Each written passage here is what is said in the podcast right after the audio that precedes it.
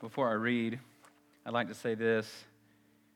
If this last week, if you felt like your performance as a follower of Christ wasn't where it should have been, if maybe even this morning when you were thinking, when you were singing, you were thinking about the regrets you have even from last week, and you think, boy, I really blew it. Let me tell you this you're in the right place. Jesus didn't come to call the righteous, but sinners to repentance. You're in the right place. We're going to be in Jeremiah 12, 1 through 4, as we continue through this wonderful book that is extremely applicable to where we are today, even as a nation. And this is what it says Righteous are you, O Lord, when I complain to you, yet I would plead my case before you. Why does the way of the wicked prosper?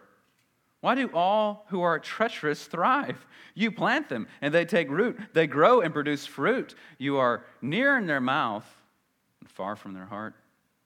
But you, O Lord, know me. You see me and test my heart towards you. Pull them out like sheep for the slaughter and set them apart for the day of slaughter. How long will the land mourn and the grass of the and the grass of every field wither?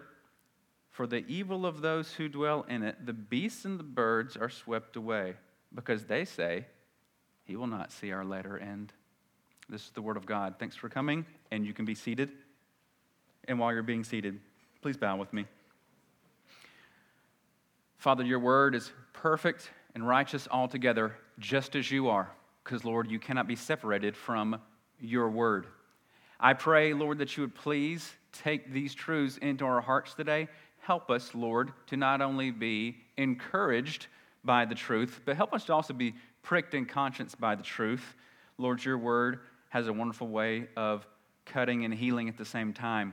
And I pray that today would be no different. Lord, point out things in our life where we need to be more like Jesus, then help us to be more like Jesus in those areas. And I pray, Lord, that you would help our thinking to be right, our thinking to be corrected when it comes to observing the things in the world. Help us to have a godly, righteous, and scriptural perspective. And use this text today to help us in that area. And we pray it in Jesus' name. Amen. I've titled the message this morning, Why Do the Wicked Prosper? Why is it that the wicked seem to prosper so much in this life. Why is that? You've probably asked yourself that question before. I know I have. And you know what? So, of the authors of Scripture, Job visits this topic. Look at Job 21, verses 4 through 9. Listen to this. He says, As for me, is my complaint against man? Why should I not be impatient? Look at me and be appalled, and lay your hand over your mouth. Remember, he was covered with sores from head to toe. He's basically saying, Look at me. And then he says this When I remember, I'm dismayed, and shudder, shuddering seizes my flesh. Why do the wicked live? Reach old age, grow mighty in power. Their offspring are established in their presence, and their descendants before their eyes. Their houses are safe from fear, and no rod of God is upon them. Job has asked that question too. Job has felt that sense of, seems almost like injustice, right, in the land. Listen to Psalm 73, verses 4 and 5. The author of this, of this psalm visited this as well. He says, For, in the context, in the context, it's the wicked. For the wicked have no pangs until death. Their bodies are fat and sleek. That was a, that was a time in history where it was good to be fat. I mean, you had a lot of food and ease. Their bodies are fat and sleek. They're not in trouble as others are. They're not stricken like the rest of mankind. Habakkuk also visits this topic in chapter 1 of his book, and so does Malachi in chapter 3 of his book. So we're not alone in looking around and, and seeing why is it that people who are so foul and vile seem to be so prosperous, seem to be doing so well? Why is that? We wrestle with this just as the biblical authors have. And the reason why we wrestle with this is because we know, we can read the scriptures, and we know that according to the covenants of God that He made with the patriarchs of old, He spells it out clearly that His blessings will come upon those who walk according to His ways, and His curses will fall upon those who walk in disobedience to His ways. It's very clear. And then we look around and we say, Life seems to be showing me another picture sometimes, though, Lord. I don't get it. Just Google highest paid actors. Just Google that. You'll find a list of foul mouthed, perverse men and women whose lives reflect the opposite of what the Lord says makes for a righteous life.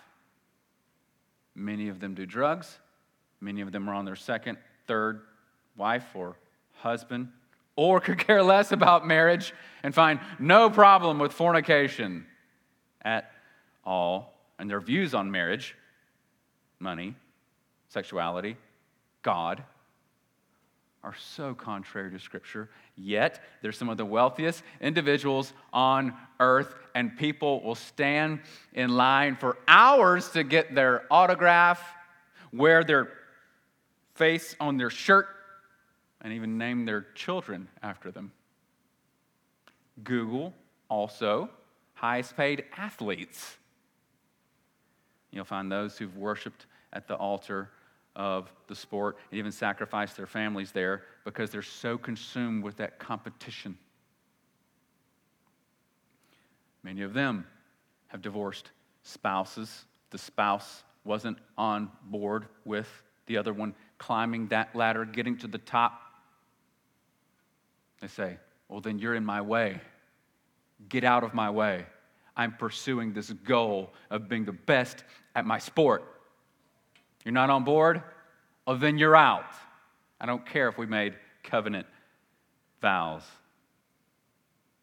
Men divorcing wives, and, and some of the female athletes who chase that goal, you get caught up in that life, find themselves pregnant, and abort their children because the child doesn't fit with that career goal. Yet these people weekly enjoy the applause of the crowds and a lucrative reward and brand and deal endorsements. And you can Google some of the lyrics of the highest paid musicians and find very quickly that what's being pumped through the airwaves and pumped through cell phones is foul, wretched, meaningless, godless. And these people have net worths of hundreds of millions of dollars. Actually, the rapper Jay Z and also Paul McCartney have a net worth of over a billion dollars each.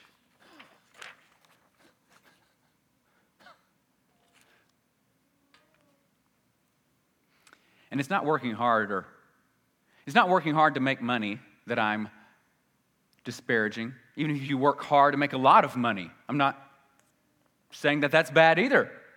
You can work hard and make money. You can work hard and make a lot of money, even as long as how you're doing it is not in a bad way. See, it's how you're working to make that money, it's what you're doing to make that money, and who you really are in the eyes of God with all that money. That's what we're talking about. And that's where the rub comes in when it comes to the followers of God looking on, scratching their heads, wondering why the wicked seem to prosper and live long and experience the best that this world has to offer. We say, I don't get it, Lord. While we ourselves, who are not making a practice of those ways, believing that, Lord, okay, yes, definitely not perfect, definitely have a long way to go. But Lord, you know that I'm not actively trying to sin against you. You know I'm, I'm actively trying to push sin out of my life with your help and repenting of it often. And boy, it's hard for me. And I look at these wicked people who hate you, and they have so much. I don't get it, Lord. That's the very topic that Jeremiah is talking about. We can identify with this. Jeremiah wants to talk to the Lord about this thing that he's noticing.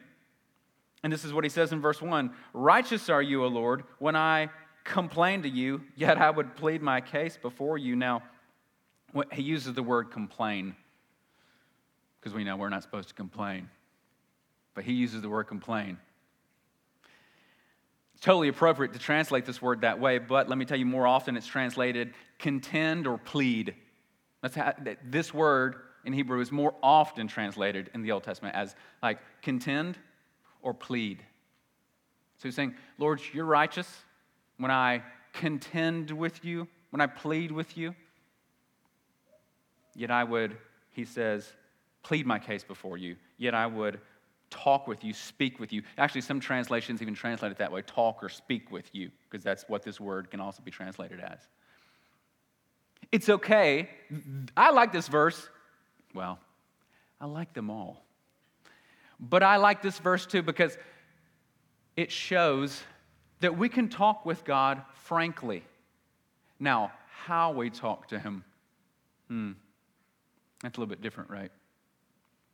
Maybe your mom or your grandmother or somebody's told you, you can be right in what you say, but wrong in how you say it.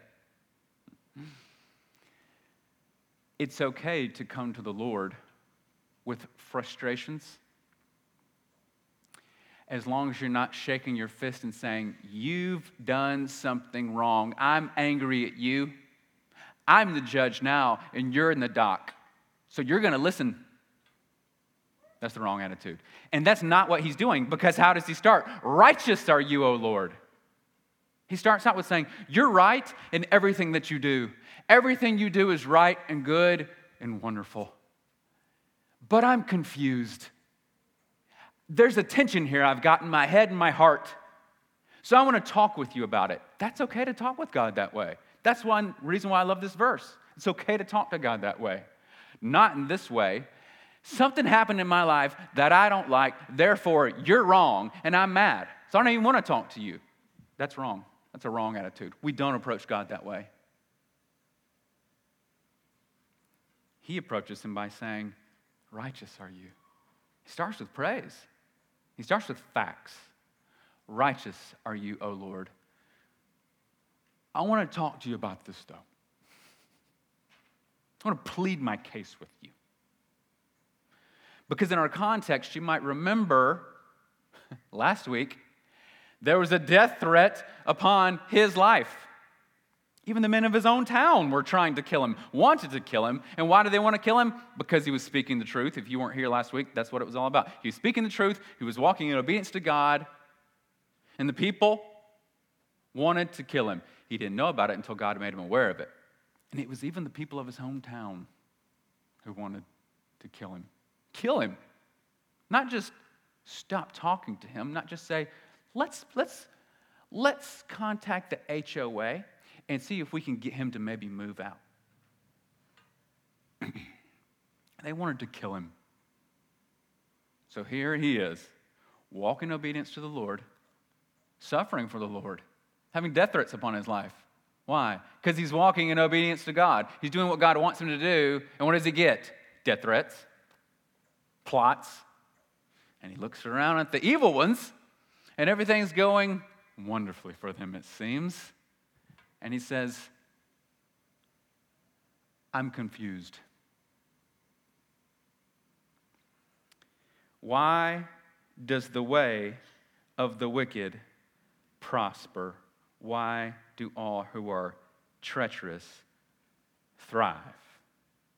That word prosper, it has the idea of something rushing upon them mightily. It's translated that way elsewhere in scriptures. It's got this idea of something rushing upon you mightily with great force. So, what's rushing upon these people with great force is what? Prosperity, profit, good things. They've got it in abundance, it seems. Also, what do they thrive? Safety, ease. Actually, if you're reading the King James, you'll see this. It says, uh, Why are they um, happy? Why are the treacherous happy? They're happy, they're at ease, They're safe. I don't understand. Look at this, verse 2. You plant them, and they take root. They grow and produce fruit. Lord, you've put them there, and they're just, they are like a tree planted by a nice brook. And it is fed constantly, the roots are going deep, and it's even making fruit. You are near in their mouth and far from their heart. Some translations translate that as but far from their heart. They talk about you even, but their hearts are far from you. And I'm confused, Lord, why you're not doing something about it. And we are all like that sometimes, right? I mean, I've, I've thought that. I've struggled with that. I used to work somewhere where, well, when I was in car sales, if you were dishonest, you made more money. And I heard the other salesman doing it, and they made more money. And that was the most lucrative job I've ever had. It was. But I couldn't stay there because of the lies and lies and lies and lies. I just couldn't do it anymore. One of my managers came in my office one day and lied to my customers' faces. And then he walked out of the office, and I said, Excuse me a moment. And I went up to this man. I was so mad. I went up to this man who could have thrown me across the parking lot. Okay, he was huge. But I was so mad because everything done in my office was always done in truth and integrity. And I was so mad. I got up in his face and I said, Don't ever come in my office and lie to my customers ever again. And it was after that I had to leave. I couldn't be around it anymore. His car was nicer than mine, his house was nicer than mine. And he was a liar. And it was frustrating because I was trying to do everything in integrity. And God encouraged me one day. He said, A clean conscience and integrity is worth more. And that's true.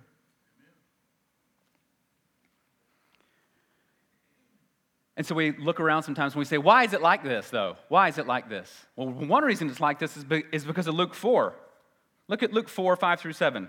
This is when the devil was tempting Jesus. We spoke about this a few weeks ago. But like I've reminded you, we're leaky buckets. We're always leaking truth. So let me remind you of this again. Why is it that the wicked thrive so much? When the devil was tempting Jesus, he said this. It, it, says this in Luke 4, 5 through 7. And the devil took him up and showed him all the kingdoms of the world in a moment of time. And he said to him, To you I will give all this authority and their glory, for it has been delivered to me, and I give it to whom I will. That's the devil talking to Jesus, saying, For the moment, God's put all this under my care at one level. God's the big boss. But at one level, the devil has been given authority over some of these things of the world kingdoms, and he can give it to whoever he wants. And he says, I'll give it to whom I will. If you then will worship me, it will all be yours. And we know, of course, Jesus is not such a fool and he fights them as we have to fight as well with the truth. It's written, You shall worship the Lord your God, and him only shall you serve. That's all it took. That's all it took. That phrase, and the devil left him. That phrase. Don't ever think that you're not equipped to fight the devil. You don't know, you don't need to know very much scripture to fight the devil. You have to be totally convinced of those truths, though, and see them as precious but did you know Jesus quoted from the same book every time he fought the devil? Deuteronomy, every time. Every time he quoted scripture from one book. You might say, Cohen, I don't know a lot of scripture. I'm not going to be a very effective Christian. Not true. You don't have to know much. You just need to know some great, awesome truths and be gripped by them. Believe them with all your heart. Why did the wicked prosper? One reason is because they follow the devil's wages. I mean, they follow the devil's ways and they get the devil's wages. They follow the devil's ways, so they get the devil's wages. The devil says, I'll reward you. You fell into my delusions and my deceptions and my ways. Therefore, I'll give you this so you'll stay with me. Let's call it a bonus. I want you to stay, so I'm going to give you things that will help you stay pleasures and riches, all the cares of this life. As you remember, though, when Jesus was talking about the sower and the soils, one of the soils was a thorny ground. And he says, This stands for those who hear the word, but the worries, cares, and riches of this life grow up with the word and choke it out. This is what we get. They've thrown the Bible away, they've thrown truth away. They don't want that anymore. Why? They have the riches of this world, they have the accolades of man. That tastes really good to the flesh. Let's just be honest. It does, right? A- applause. Wow. Wow. And lots of money. That feels good to the flesh. It just does. It does. And the devil says, Okay, I'll give you more then. But you have to keep following my ways.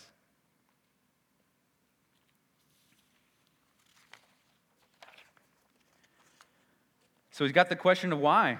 Do you see that in verse 1? Why does the way of the wicked prosper?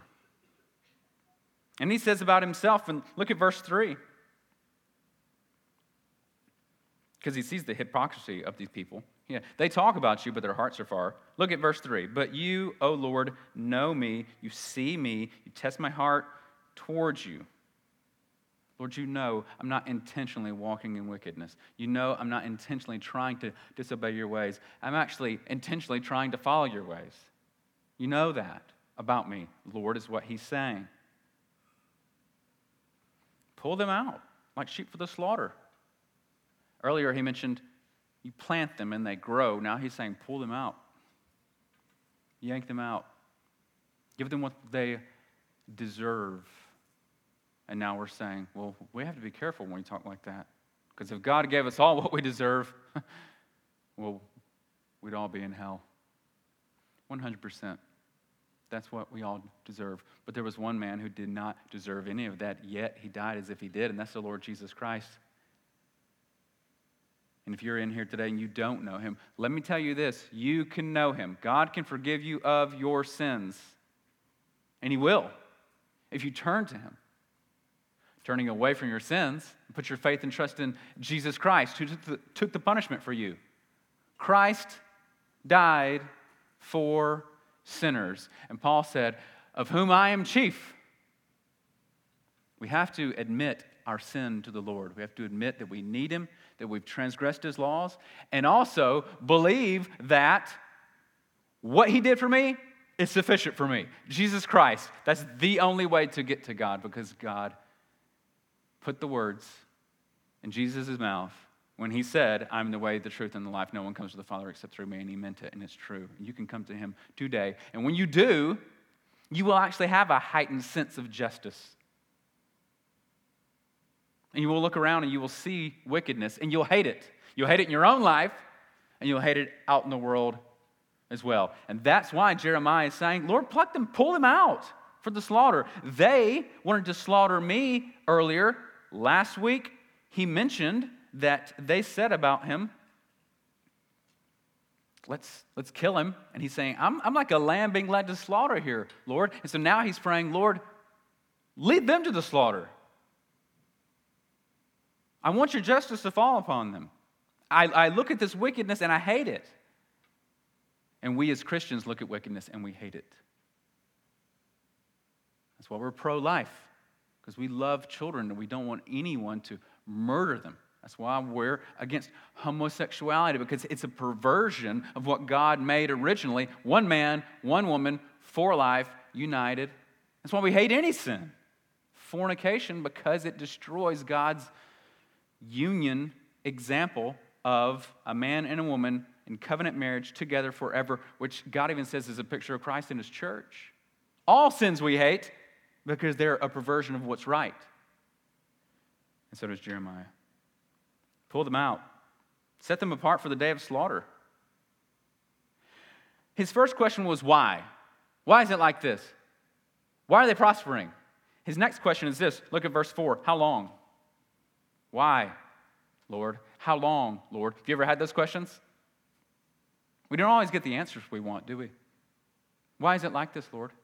Why did this happen, Lord? We don't always get the answer. Nor do we always get the answer to how long, do we? How long what? How long would the land mourn, the grass of every field wither? There was a drought on the land, in the land. For the evil of those who dwell in it, the beasts and the birds are swept away. Their sin was affecting other life around them. Their bad choices were making it bad for other people and other things, even. He's saying there's a drought on the land because of them. And we know it's because of them. Listen to Deuteronomy 11, verses 16 through 18. This is when the Lord tells them, If you walk in my ways, I'll bless you. If you walk contrary to my ways, you can expect things like this. Listen to verses 16 and 18. Take care lest your heart be deceived, and you turn aside and serve other gods and worship them. Then the anger of the Lord will be kindled against you, and he will shut up the heavens so that there will be no rain, and the land will yield no fruit, and you will perish quickly off the good land that the Lord your God's given you. You shall therefore lay up these words of mine in your heart and in your soul. You shall bind them as a sign on your hand. They shall be frontlets between your eyes. Had they done verse 18, verse 17 wouldn't have happened. Had they stayed true to the Lord and His word, they would not be experiencing this drought the Lord said He would send upon those who were deceived and went after other gods and worshiped them. So now there's a drought upon the land. And Jeremiah saying, Look, even the animals are suffering because of their wickedness. How long, Lord? How long? And we experience this sometimes. Why? How long? We don't always get the answer from the Lord in an audible voice, but I'll tell you this He's given you enough of an answer in the Word. You know what I noticed about the Christian walk? And I've noticed this in Christians that I've observed as well. When we're babies in the faith and we don't know much scripture, we usually tend to rely more on our feelings and kind of what just we sort of sense. And I think the Lord is accommodating in the beginning for that. But I've noticed the more we're in the scriptures, the less He wants us to rely on sort of a gut feeling and just sort of like a hunch. Why? Well, because then we've got more of the roadmap, and He doesn't need to keep speaking and speaking and speaking or giving a feeling. Because I can remember that as a young Christian, experiencing something once in a church service, and I just thought, this just doesn't feel right. I don't know if it is, but I'll pray about it. Went home, prayed about it, and woke up feeling, I, I don't think that was right. I feel sure now that that, that that wasn't right. But then it was a few months later, I was listening to the Bible as I was driving back and forth um, to college at that time. I had it on. Um, actually, I think my radio was broken. So, what I would do is I would listen to my Walkman in my car as I drove. It's just cheaper than buying a new head unit. So I was listening to it, and thank the Lord, I was in 1 Corinthians chapter 14, which dealt with that specific topic. And I thought, and it, it laid it out clearly in the scriptures. I thought, that's why that felt wrong, because it is wrong, and it's right here in the scriptures. So we don't have to rely on feelings when we get the truth of the word laid out for us. God wants us to devour this truth and depend on this truth right here in front of us. So, where has He encouraged us? Where has he answers some questions for us so that the why and, and, and how long doesn't feel so much like a ugh, hurt in our heart. Psalm 37. Let's go there. Psalm 37. You get to have it on the screen behind you. Let me turn there. I love this, and you will too. Fret not yourself because of evildoers, nor be envious of wrongdoers. That should encourage you too. You ever envied wrongdoers? I've not envied them for their wrongdoing, but I've envied them because of the prosperity they had. Have. Driving down in a broke down car with no AC. I was so, we were so poor at that point, we couldn't even, uh, we were just, we were just po. We couldn't even afford the other OR. I've told you that before, right? We were just po. We couldn't even afford the whole word. And you look at others, they're lying and cheating with really nice cars with air conditioning. And you think, what gives? Fret not yourself because of evil, doers. Be not envious of wrongdoers. Why? For they will soon fade like the grass and wither like the green herb.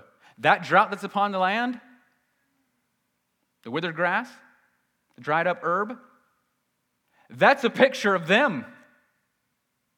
That's where they're going. That's a picture for the righteous. This is their end. Trust in the Lord and do good. Dwell in the land and befriend faithfulness. Don't just trust in God, also do good, he says. Because you'll be tempted sometimes. You see all that, you almost just think, why, why am I even doing this? Why am I even doing this? Now, if you're truly His, you won't stay there. He won't let you stay there. He won't let you have a pity party for too long. He doesn't let me, at least. Verse 4 Delight yourself in the Lord, and He will give you the desires of your heart. Commit your way to the Lord, trust in Him, and He will act. He'll bring forth your righteousness as the light and your justice as the noonday. There's that justice that we want. We want justice. Why is it so good for those who are so wicked? And why are these other people and, and the land affected by their wickedness? I don't like this. He'll bring the justice. Verse 7 Be still before the Lord and wait patiently for him. Remember that question? How long? How long? How long? God says, Wait patiently. Fret not yourself over the ones who prospers in his way, over the man who carries out evil devices. Don't fret because of them. He's saying, don't fret because of them. You're all like worried about it. He's saying, don't fret. See, I love this. Refrain from anger and forsake wrath. Ever get angry because of the wicked? I know you do. I do. Especially when their wickedness affects you, right? Forsake wrath. Fret not yourself. It tends only to evil. Don't get pulled into their ways. Don't mimic them. For the evildoers shall be cut off, but those who wait for the Lord shall inherit the land. Listen to this. In just a little while, the wicked will be no more. Though you look carefully at his place, he will not be there. The meek shall inherit the land and delight themselves in abundant peace. The wicked plots against the righteous and gnashes his teeth at him like what happened to Jeremiah, like maybe what's happened to you, maybe at your workplace, maybe in your family, right? But the Lord laughs at the wicked. He sees that his day is coming. Only two times in the Psalms does it say that the Lord laughs. Two times. In chapter 2 and also in this chapter. And each time it's in response to the wicked. The wicked thinking they're better. The wicked thinking they're mightier. The wicked thinking their ways are going to prosper. And God says, No. No. You're not as strong, mighty, wise, or rich as you think you are. You will go toe to toe with me one day, and you will lose. He laughs at the wicked. The wicked draw the sword, bend their bow to bring down the poor and the needy, like they were going to do for Jeremiah, right? Here he is. Let's get him. Their sword shall enter their own heart, and their bows shall be broken. Better is the little that the righteous has than the abundance of many wicked. There was a verse just like this in the Proverbs that says something very similar. I wrote that down on a post it note and I put it on my computer at work when I was working at that dealership to remind me don't worry about them. You're not going to sell as many cars as they do because you tell the truth. But it's better to have little and be righteous than to have the abundance of the wicked. Look what's going to happen to them. The arms of the wicked shall be broken, but the Lord upholds the righteous. This should encourage you when you see the wicked prospering. You come here. You have to come to the truth for this encouragement. Turn also to Psalm 73. That was Psalm 37. Now we're going to go to 73. Just flip them. This will help you remember these places and go to them when you're feeling these ways. Because you're going to feel this way sometimes. If you live on planet Earth, you're going to see this happening again and again and again. The wicked prospering, the false prophets even prospering. Which that's to, that to me is more of an anomaly than people of the world. When I see people who are speaking on behalf of God, purposefully deceiving people for money, I think, how patient is the Lord? Why is that man's heart not stopping right now in his chest? Look at this. Truly, God, truly, God is good to Israel, to those who are pure in heart. But as for me, my feet had almost stumbled. My feet had nearly slipped. How? Why? Why'd they almost slipped? For I was envious of the arrogant when I saw the prosperity of the wicked. That's a slippery slope when you start to envy the wicked. For they had no pangs until death. Their bodies are fat and sleek. They're not in trouble as others are. They're not stricken like the rest of mankind. Therefore, pride is their necklace. Violence covers them as a garment. Their eyes swell out through fatness. Their hearts overflow with follies. They scoff and speak with malice, loftiness. They threaten oppression. They set their mouth against the heavens and their tongue struts through the earth. Therefore, his people turn back to them and find no fault in them. And they say, How can God know? Is there knowledge in the Most High? See, they don't think there's going to be an account. The wicked don't believe there's going to be an account, a day of judgment. Do you think it would be advantageous for the devil to convince them of that? To deceive them? that there's no last day where they will give an account? Oh, yes. It would surely keep them on that path if they were convinced there's nothing after I die. Nothing. It's just nothingness. I just cease to exist. What a good deception. That would surely keep them on that path, wouldn't it? I mean, wouldn't you convince them of that if you were him and you wanted them to stay in your camp? the best way to stay out of someone's radar is to convince them, I'm not, I don't even exist. How can God know? They say. Verse 12 Behold, these are the wicked, always at ease. they increase in riches. All in vain have I kept my heart clean and washed my hands in innocence. See, there's that emotion we sometimes have. What's, why am I even doing this? Why am, I, why am I even following the Lord sometimes? I just, why? Now, we don't stay there. We don't stay there. It should be a fleeting thought that you push out of your head quickly with the help of the Holy Spirit. If you ever think that, why am I even doing this? God should correct you quickly. Verse 14 For all day long I've been stricken and rebuked every morning. If I had said, I will speak thus, I would have betrayed the generation of your children. Now look at this. This is so important. But when I thought how to understand this, it seemed to me a wearisome task. I don't get it, God. Why is it like this? See, he's saying, it was wearisome when I thought about this.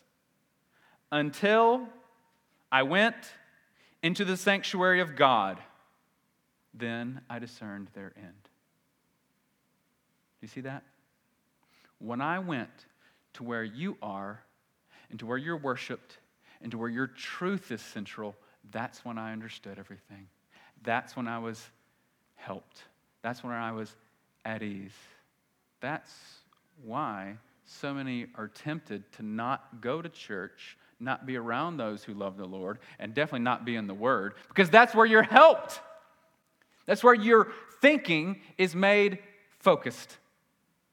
That's where you get that laser beam focus that goes right to your heart, and you say, Oh, now I'm encouraged. Now I know how to think rightly about this. Now I can keep going in this world where things seem so contrary. It doesn't bother me. I'm going to focus on the Lord, and I'm going to tell others how to focus on Him too. And I am going to invite them to church, and I'm going to keep doing good.